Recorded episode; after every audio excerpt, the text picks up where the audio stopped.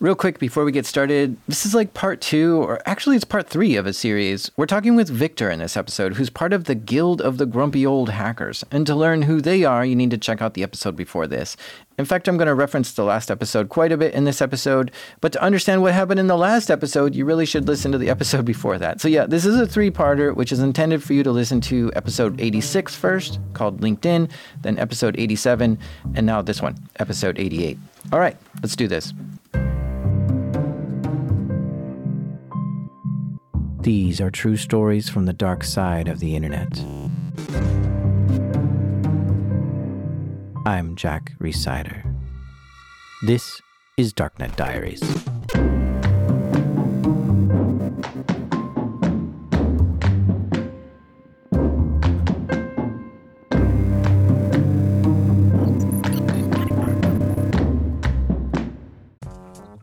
Support for this show comes from Varonis. Guess how many files the average employee can access on their first day of work?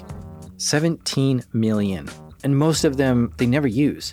Those files are what these ransomware gangs steal and hold hostage because companies will pay to get that back. That's why ransomware is such a threat. The blast radius is huge 17 million files? There's so much valuable data that's easy to get and they can make money from. Do you wonder what your company's ransomware blast radius is?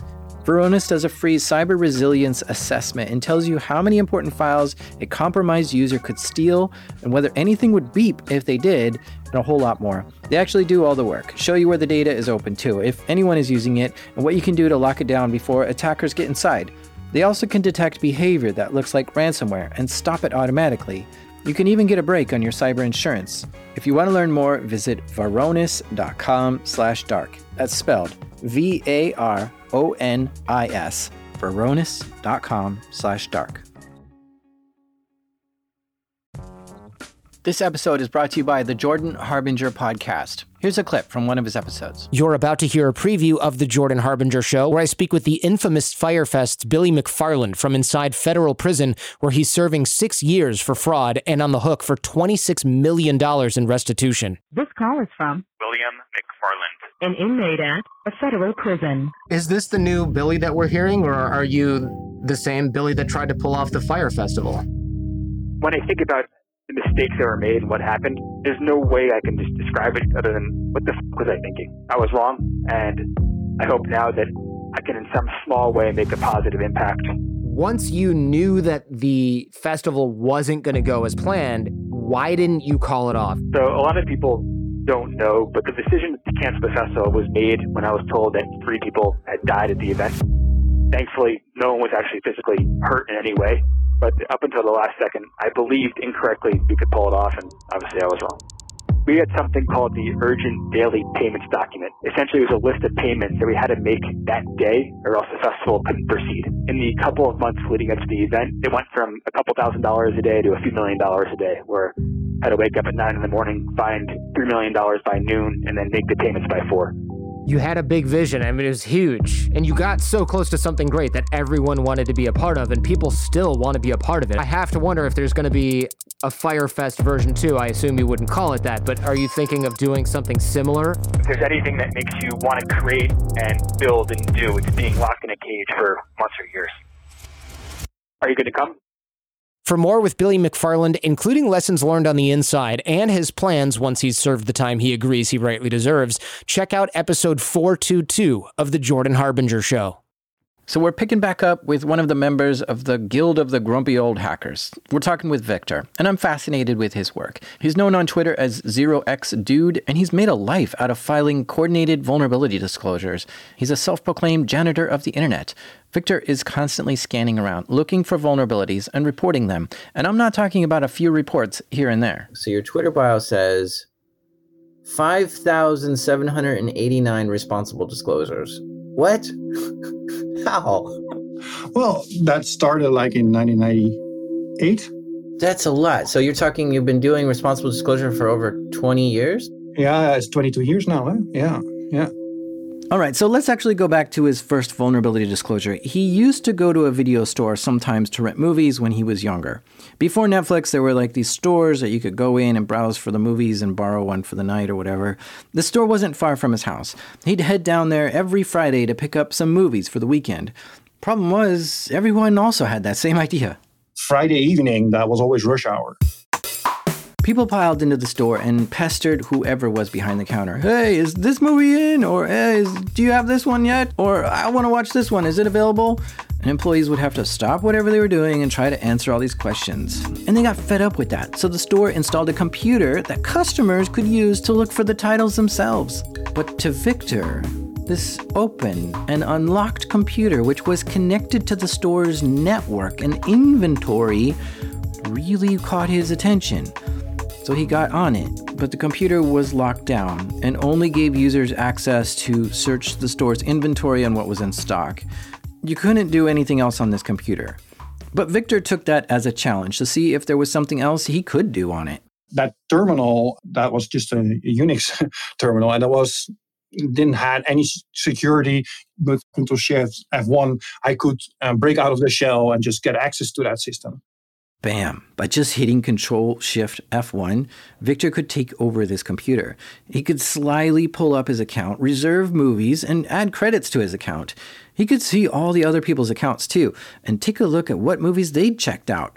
Victor told the store that this new computer is a liability, and they said there wasn't much they could do about it because the company that wrote the software is really out of business. But the store took this warning and tried to fix the problem themselves, which actually was kind of a joke to Victor. So the funny part was that the week later, the the, the owner uh, of that store said, "Well, we fixed the security because they put like a, a plastic layer cover on the keyboard." Basically, they just covered some of the keys with a shield to prevent people from typing certain keys like Shift Control F1. Victor told him that doesn't quite work, but the store disagreed so Victor set out to prove them wrong. I use a paper clip, two paper clips to get under the plastic and still pressing those buttons. But Edward Paperclip Hands here screwed it up and he hit the wrong key. I did like Control F2, which was the option for reboot server. and the server did reboot, but didn't start up anymore. so he was trying to prove to the store that the shield just didn't work, but now he made it worse and crashed the system on accident. He glanced over at the checkout counter. The employees were trying to scan the barcodes on movies, but it wasn't working. It turned out this computer had more than one job, and it wasn't just there to allow customers to search for movies. They had to write down everything by hand. So I created a little little traffic jam. The store eventually got things up and running again. And what Victor learned from this whole thing was finding vulnerabilities on computers is fun, but if he was going to do this kind of work, he'd have to be more cautious if I want to do the good thing, I have to be very careful. I have to be very descriptive, and I, I have to stay in conversation with the people who are responsible for those systems, and you know, find a, a fine line between being helpful and being obnoxious. It was about the same time that Victor found himself at a crossroads in life. While he was working on these early vulnerability disclosures, this ethical hacking, he was also busy cracking software, which is illegal to circumvent copyrighted protections on software. And he realized this ethical dilemma and he came to a realization. If I keep going in this direction, I will get nowhere. So so I was like, okay, what, what can I do? What can I do to make it more useful? Uh, that I can help other people without, you know, without getting in trouble and still doing cool things because I'm still accessing systems without permission. You know, that's still damn cool. It was at this moment that Victor realized he needed to use his skills for good. This meant he was going to keep hacking and looking for vulnerabilities. He'd have to do it under a strict code of ethical conduct, though. He'd spent years practicing and honing his techniques to do this. And yes, it is damn cool to still get to hack into systems and not get in trouble for it. So after college, Victor began his career in IT. He worked his way up from system administrator to network administrator and got a job with the Dutch government. Over the years, he kept finding vulnerabilities and issuing these disclosures to people, kind of like a hobby. But one day he realized he wanted to get even more serious about it. It was in 2016, him and a friend started a non-profit that was all about finding and reporting vulnerabilities. They called it the GDI Foundation. Their hope was that people in other countries would start GDI chapters and build a global network of volunteers working to help secure the internet.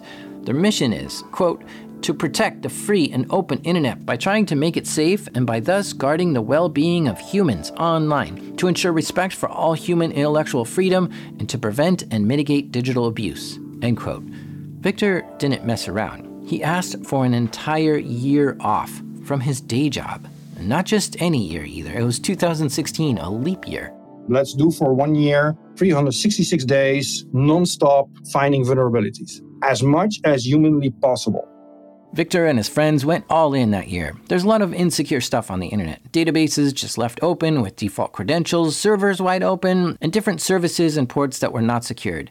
It's pretty sad how easy it is to find vulnerabilities out there. But the tricky part is telling someone about it, trying to find who owns that server and the contact details of like who the stuff belongs to. After 15 minutes investigating a database, most of the time you know who the owner is. Once they know who's in charge of it, they send over a responsible disclosure email outlining the problem and how to fix it.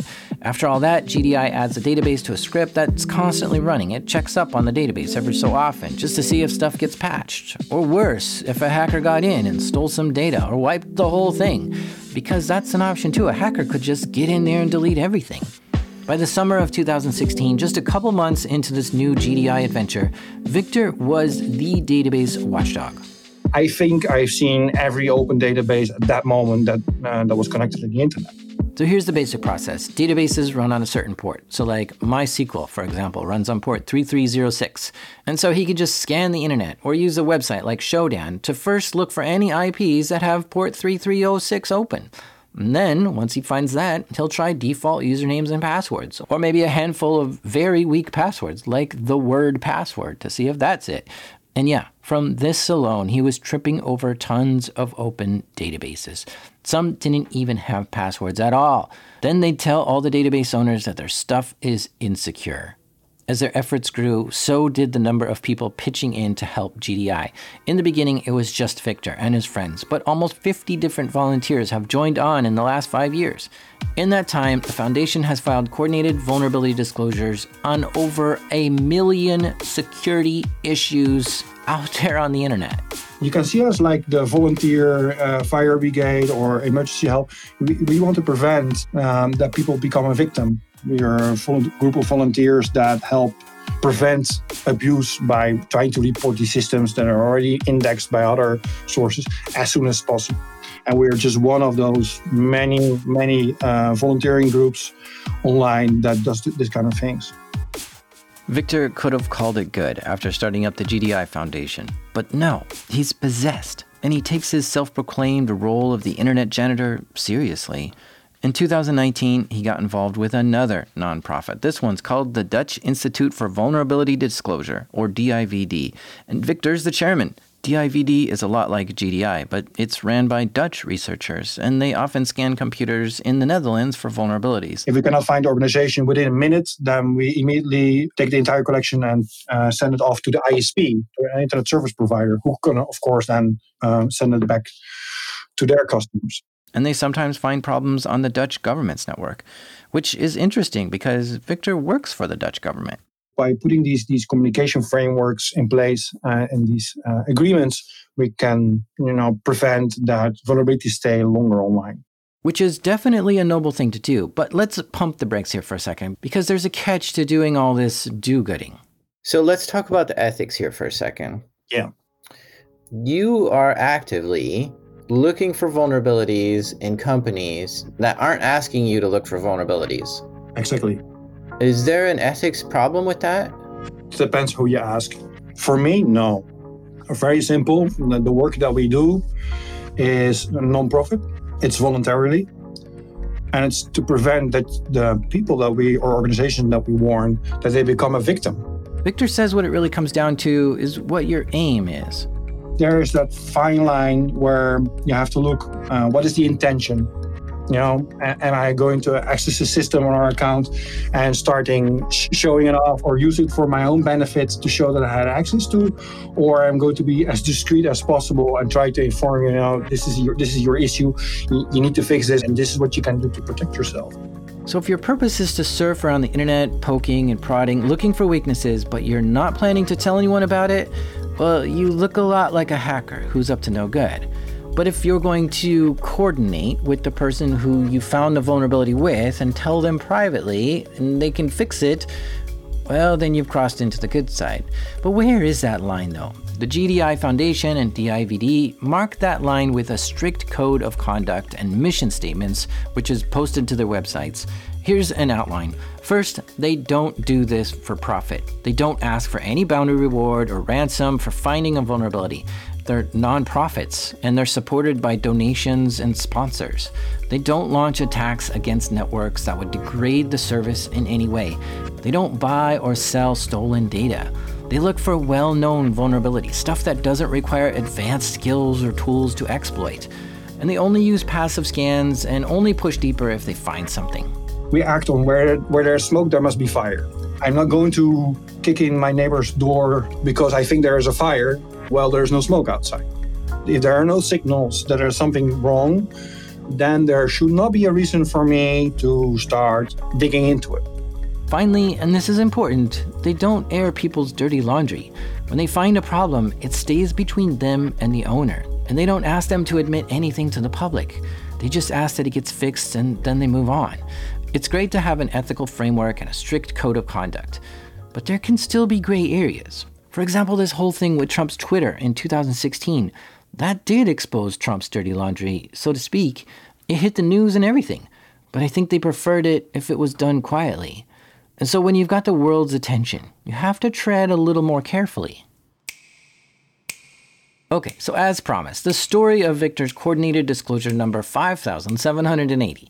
See, I first interviewed the Grumpy Hackers back in October 2020, and I was going to post this episode right around election time. But then something happened, which really put a twist in the story. So it was just a couple of weeks before the US presidential election. Victor's Twitter feed is crammed with election coverage and conspiracy theories.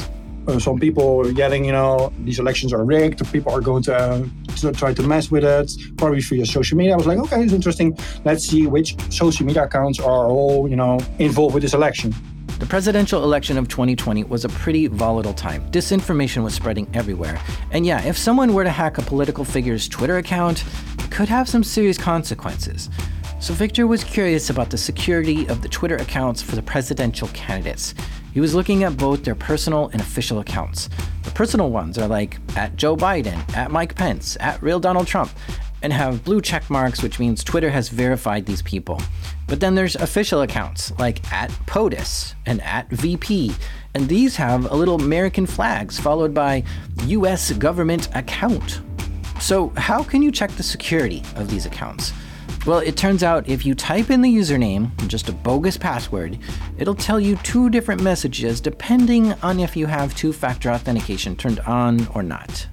Victor figured out these error codes, which meant he could see if somebody had two factor authentication on or not.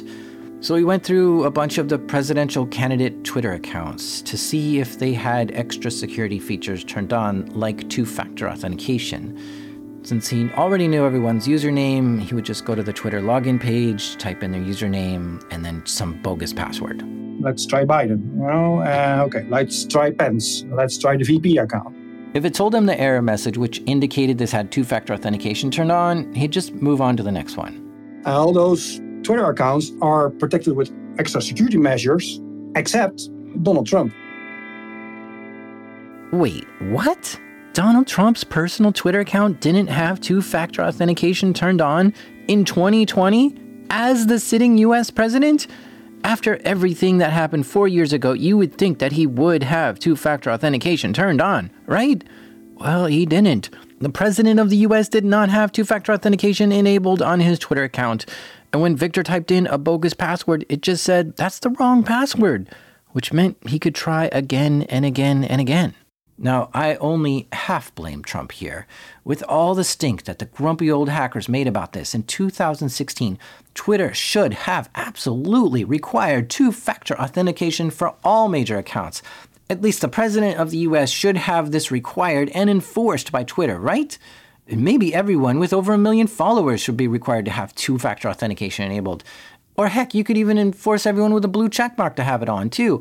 I'm just saying, any high profile account is going to see attempts for people trying to log in as them, and this should warrant extra account security, right? I asked the CEO of Twitter about this, but he didn't respond. But actually, Twitter published a blog post a month before this, which says, quote, We're taking the additional step of proactively implementing account security measures for a designated group of high profile election related Twitter accounts in the US. Starting today, these accounts will be informed via an in app notification from Twitter of some of the initial account security measures we will be requiring or strongly recommending going forward. End quote. They go on to say that these designated groups are people in the U.S. executive branch, which would be the president, as well as other members of government and political journalists. So it's clear that Twitter did take the steps to make this happen, but something clearly wasn't going as planned. Again, the CEO of Twitter never got back to me on why. This risk was there at that moment. Why? I don't know. I would like to know. A couple weeks before all this, Trump had been in the hospital for COVID 19. Maybe while he was there, a staffer was in charge of his Twitter and they just turned off two factor authentication. Or maybe Trump turned it off because he was just tired of all these extra steps to get logged in. You know, this guy is over 70, he's like 74. My mother is the same age and has the same security sense. She also keeps switching off two factor authentication because it's not convenient. It's a hassle, it's annoying. Whatever the reason, two factor authentication was definitely turned off on real Donald Trump's account. This was a problem for Victor, just like it was in 2016. This account was the mouthpiece of a powerful US president and should be locked down. Victor was worried that a hacker could get in and do some kind of damage. He can make a remark about an organization or a company that can influence the stock market, or he could do damage from that thing because he has a lot of followers that will blindly believe anything that he writes. And for Trump, his Twitter account is everything to him. You know, that's his way to communicate with people without being obstructed by, by mainstream media. It felt like a weird cycle, like 2016 repeating itself. At this point, Victor could walk away from this whole thing because he'd submitted a responsible disclosure to Trump four years ago explaining this exact problem, and so it was up to Trump's team to fix it and keep it fixed. But obviously, that wasn't happening. And not only is it happening again, it's worse because this is now the sitting US president, and his account is vulnerable weeks before an election. This was ludicrous. Victor couldn't let it go. He smelled the smoke, but wanted to see if there was fire. Stay with us because after the break, he finds out.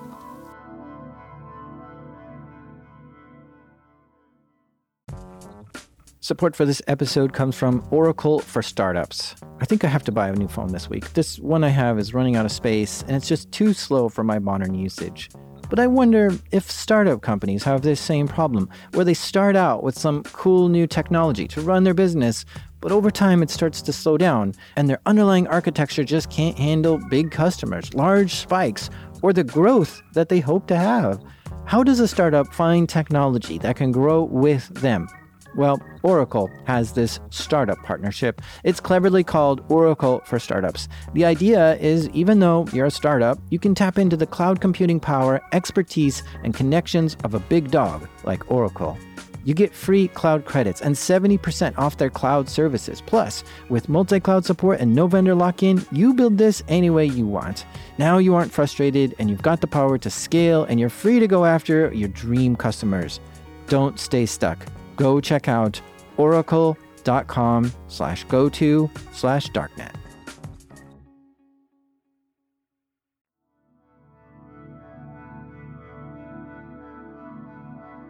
Victor decided to try to log in as Donald Trump on Twitter. His first thought was to see if Trump's password was the same from 2016, which sat down at his computer, closed his eyes, and typed in, You're fired. It didn't work wrong password. He took a break to think of another guess and glanced at his Twitter feed. And I saw a tweet pass by with someone sharing the Wi Fi password of one of the Trump rallies. The tweet was a picture of some Wi Fi login credentials for a Trump rally. The event had happened on October 13th in Johnstown, Pennsylvania. Trump's team had set up a Wi Fi network at the rally. The photo in the tweet showed the network ID was Make America Great Again, and the password was MAGA 2020 exclamation point exclamation point. That's interesting. That is probably done by his uh, by Team Trump, you know, his support crew. Victor thought this might be a good next guess for Trump's Twitter account. If Trump's people had a bunch of passwords to keep track of, they might reuse some, or maybe they'd use slightly different versions of the same password. Victor gave this password a shot. No. He tried all lowercase MAGA 2020. Nope. He tried with an uppercase M. Nope. For his fifth guess, he typed in all lowercase MAGA 2020 exclamation point and pressed enter. Twitter kind of hung there for a few seconds. This took like four or five seconds. It's way longer. So I was like, oh, okay, great. You know, I'm going to get the suspicious login error now because I'm locked out. But Victor wasn't locked out and no error message appeared. Instead, Trump's Twitter account loaded up on Victor's screen.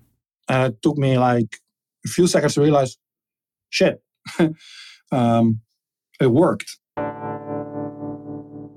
Victor was logged into Twitter as the President of the United States with 66 million followers. Whoa. He felt a surge of adrenaline. He was totally shocked. Was this actually happening? My eyes go to the left corner where I see his username uh, instead of my own. Yes, this was happening again. This is the second time Victor got into Trump's account. It's like a bad dream and it left him stunned. I think I sit still for at least 20 seconds. It was one of those go stare out the window and contemplate life kind of moments. While it might seem like this could have been a victorious moment, it was less than ideal for Victor. Because of all the people that I wanted this to work, I would have been nice if it was someone else. I would have preferred if it was Biden. Um, but no, it was him.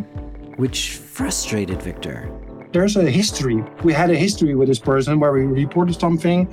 We really saved his ass if it comes to reputation. And we never, never got a thank you. Even from the most horrible organizations in the world where we reported things, we got an okay or a thank you back. Not only was Victor salty about the way the 2016 disclosure went down, he was also in another ethical gray area now. Normally, when he submitted a vulnerability disclosure, he wouldn't go back and test that vulnerability again. But he'd crossed that line, all to make sure that this powerful Twitter account was secure.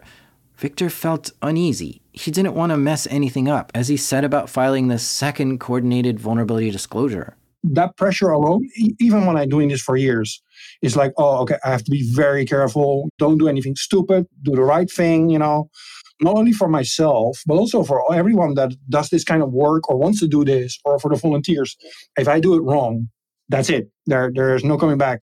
There were a lot of lines he wanted to make sure he didn't cross. For instance, sending any kind of tweet as Trump was definitely not going to happen. But also, taking a peek at his messages was clearly unethical too. Victor fell back on the muscle memory of all the other disclosures he's done before and executed his next steps with extreme precision, he took a screenshot that he was logged in and then went to change the Twitter bio just to show he had access to be able to change the account details. Then he checked the account's security settings to confirm two factor authentication was off. Took a screenshot of that too. In total, he was in the account for about 10 minutes, then logged out. Then he sent an email to Trump outlining the problem, showing screenshots, listing his password, and what to do to fix it. He didn't hear anything back for a while, so he kept tabs on the account to see if someone updated the security. Every two hours, going back, checking, is it fixed? No, it's not fixed. Okay, maybe I should start calling him, you know, because his, his mobile number is in his account. Maybe I should call that. Victor could see in the account settings a mobile number and called it. It went directly to voicemail. He tried calling it again. Same thing.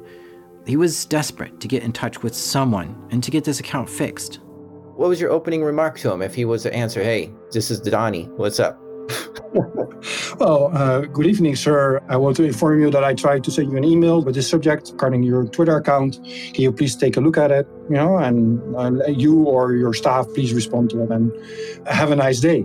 Victor saved the number to his phone under Donald Trump, and he tried calling it again and again and again. He called it five times, but never got through. He also tried getting in touch with Trump through Twitter, Parler, LinkedIn, but no reply in any of these places. He wasn't sure what to do next. He thought about reaching out to a tech journalist and sharing the login credentials. But that didn't feel right either. Remember, he doesn't want to air dirty laundry on someone that has poor security. The ethical thing to do was to keep it quiet and to let Trump's people take care of this, not to get it published in any news outlet. Trump was busy recovering from COVID and strangely holding campaign rallies at the same time to try to get reelected. Victor watched online as Trump gave a speech at one rally in Prescott, Arizona.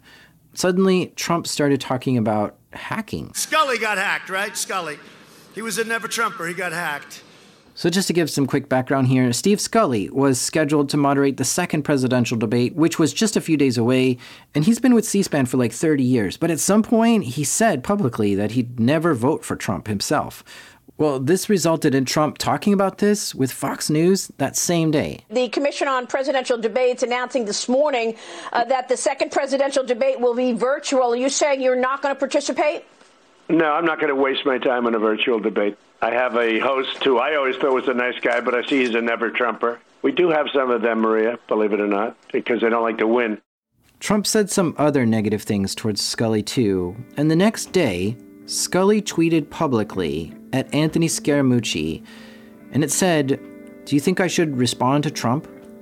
It was very out of norm for Scully. It wasn't anything a moderator should have probably tweeted. So he came under pressure for this tweet and then Scully said his account was hacked and he didn't actually tweet that. And that's what Trump is talking about here. So let's listen again. Scully got hacked, right? Scully. He was a never Trumper. He got hacked. You know, I've never known a person that said he got hacked that got hacked. Nobody gets hacked. To get hacked, you need somebody with 197 IQ, and he needs about 15% of your password, right? It doesn't happen. So Scully got hacked. What? Seriously? Nobody gets hacked? This triggered Victor. That was my snap moment. That was my moment of, come on, you know, now's enough. I tried you, I tried your family, your staff, your government, you know, who have to ping uh, across the ocean to get, you know, to get the message across. This is ridiculous. Victor decided to go semi public. He tweeted at Trump with a vague message, which said something like, do me a favor, respond to the email, get that issue fixed. Journalists saw this tweet and remembered that Victor had hacked Trump back in 2016 and decided to look into this. Journalists were questioning Victor and investigating this to see what happened. Oh, and it's interesting. That second debate with Steve Scully was canceled because, well, Trump had COVID and didn't want to do a virtual debate and probably didn't like Steve Scully at all. But it turned out that Scully lied and changed the story about his account being hacked. And he just tweeted that in frustration but regretted it and tried to come up with a cover story. C SPAN actually suspended Scully for lying about being hacked, which means Trump was right, kinda. I mean, the mental calculus you have to do to try to understand what Trump is saying is dizzying. But this is what he said Scully got hacked, right? Scully. You know, I've never known a person that said he got hacked that got hacked. Nobody gets hacked. I mean, he has to know that's not true. His own account has been hacked two times before this, and the first one, he did admit it was hacked. So, by his own logic, maybe he lied about his account being hacked when someone posted Lil Wayne lyrics on there? But I'll give him the benefit of the doubt and assume he knows that, but was trying to say something else. It just came out wrong. And so, what I think what he was trying to say was that Steve Scully is a liar, which was true at the time. Scully was still holding on to the story that his account was hacked. So, if that's what Trump meant to say, then he was right. Scully did lie about it. To get hacked, you need somebody with 197 IQ, and he needs about 15% of your password, right? But what the heck is all this crap about IQ and 15% of a password? This makes no sense to me. And this quote made quite the rounds in the Twitter security community. This was a ridiculous thing to say. And it really does highlight how little the president knew about computers and cybersecurity. But anyway, journalists made some noise about Victor's tweet, which really triggered a chain of events that ended with someone from the Secret Service reaching out to Victor. Looking back, that was not the correct thing to do because normally we don't do that. I should have kept my mouth shut. But was it necessary? Yeah, there was no other way.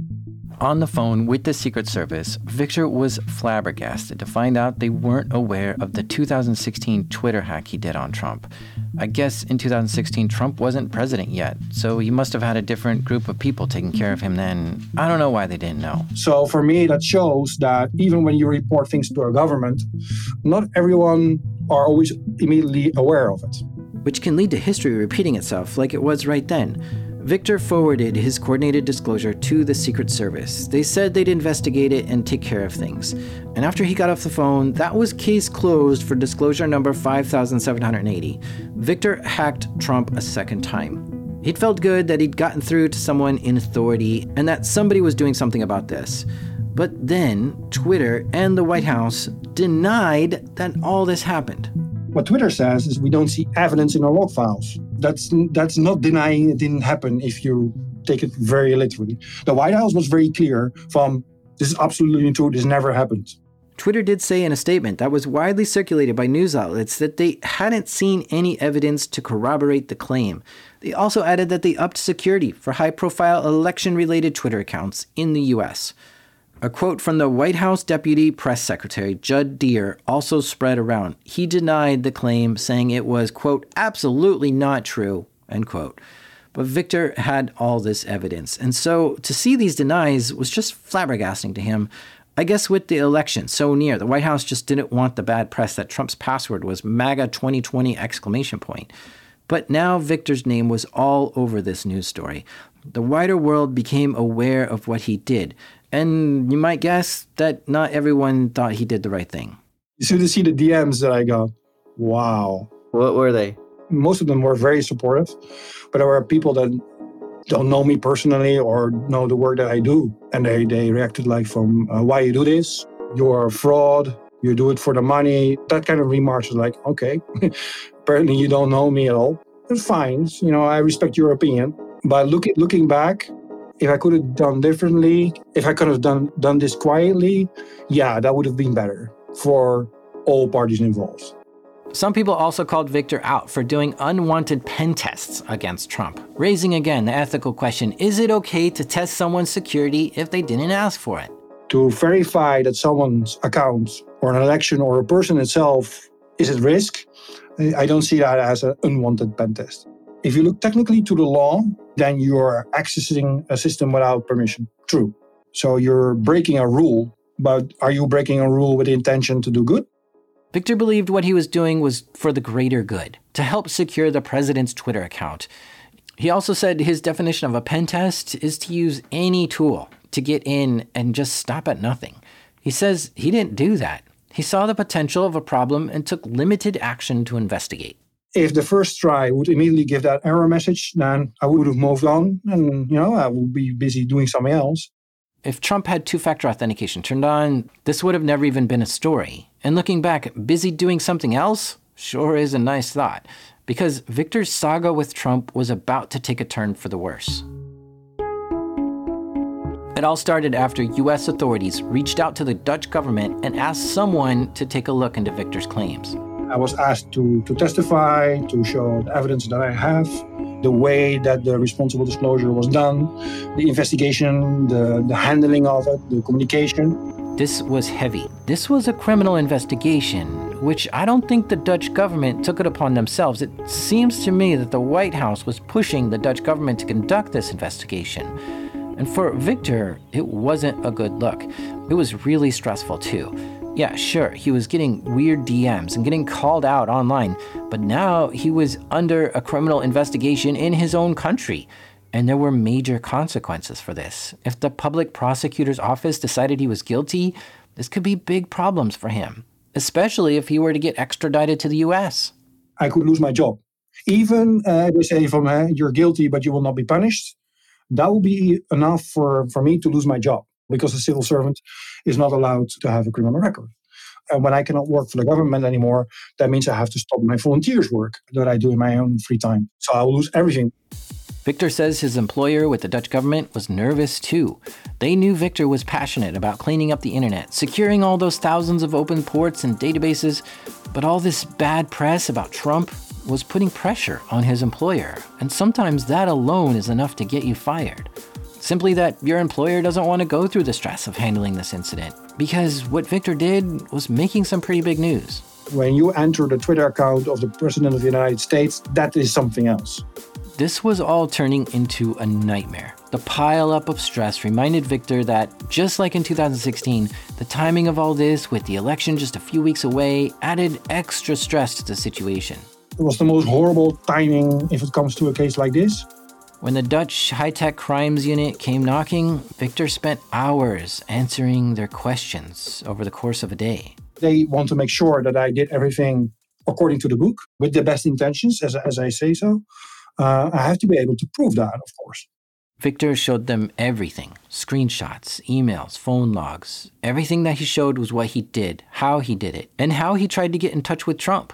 And he had to sign a witness statement. He felt solid about how he handled it, though. He had stuck to his strict code of conduct and hadn't done anything evil while in Trump's account. There were things he was careful not to do.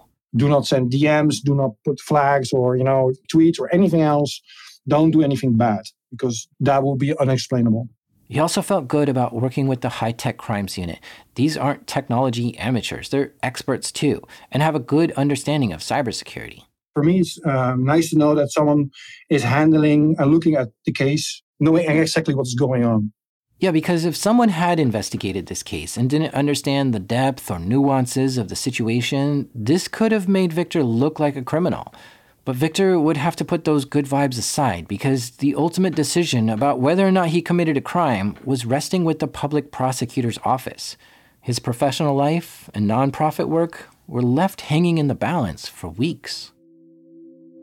There is no more ethical way to do this. If there's a better way to do it, sure, then the next time we will take certain steps or we do it probably different or hopefully better. This was done in the best way possible at that moment still, if it's with the best intention, you're you're breaking the law because of a very good reason.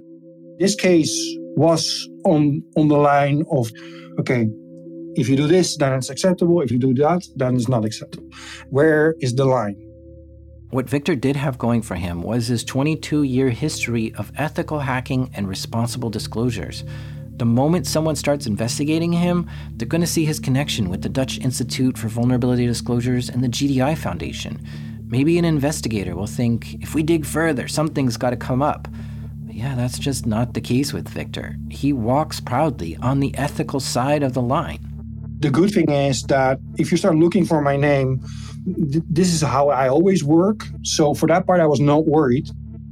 After three weeks, the Dutch prosecutor made a decision. They said yes, gaining unauthorized access to someone else's account is illegal in the Netherlands. But there's a special circumstance that allows for it, which is responsible disclosure. And it's supported by case law. They confirmed that Victor had gotten into Trump's Twitter, but carefully considered his intentions.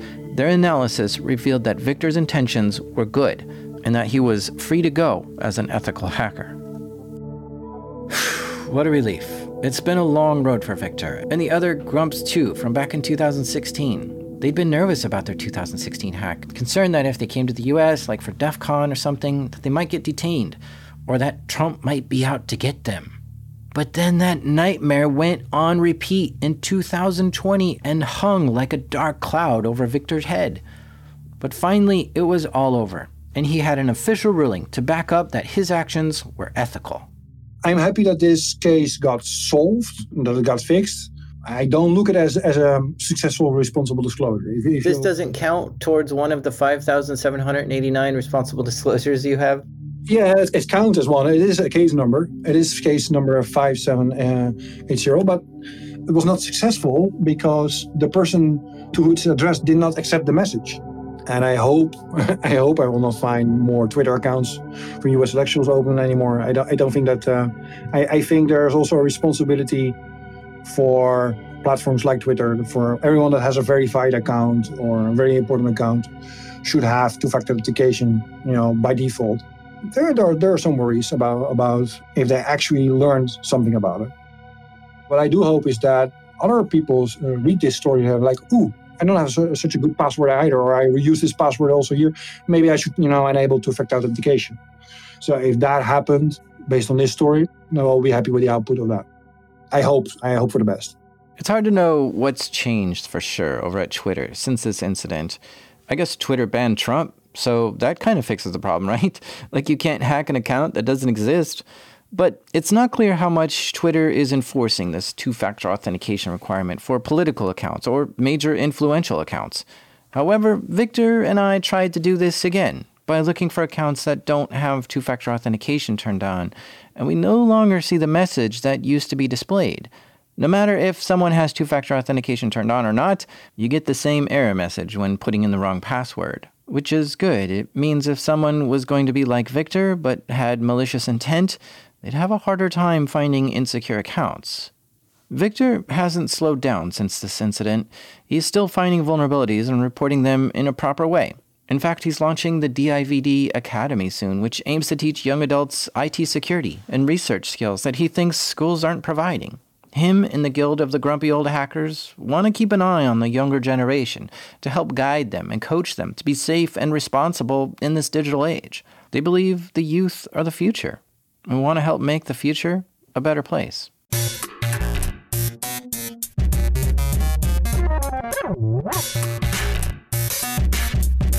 A big thank you to Victor for sharing your adventures with us. You can follow Victor on Twitter. His name there is 0xdude. And you can find links to this story on darknetdiaries.com. The other day, someone told me they got into a ride share and the driver was listening to Darknet Diaries when they got in. And the show was so interesting that they just made the driver keep driving around town until the episode was over. If you're that kind of listener that gets hooked on this show and love it when new episodes come out, please consider donating to it to show your support through Patreon. By giving, it sets a new standard of how you support content that you like and want to see more of. Visit patreon.com slash darknetdiaries to donate. Thank you. The show is made by me, the guy who's been wearing a mask all his life and doesn't even know how to take it off anymore, Jack Rhysider. This episode was produced by the font conscious Charles Bolte. Original music and scoring for this episode was done by the melodic Garrett Tiedemann. Editing helped this episode by the True Type Damien, and our theme music is done by the still spinning Breakmaster Cylinder. And even though I've got nothing against bots, you know, some of my best friends are bots. This is Darknet Diaries.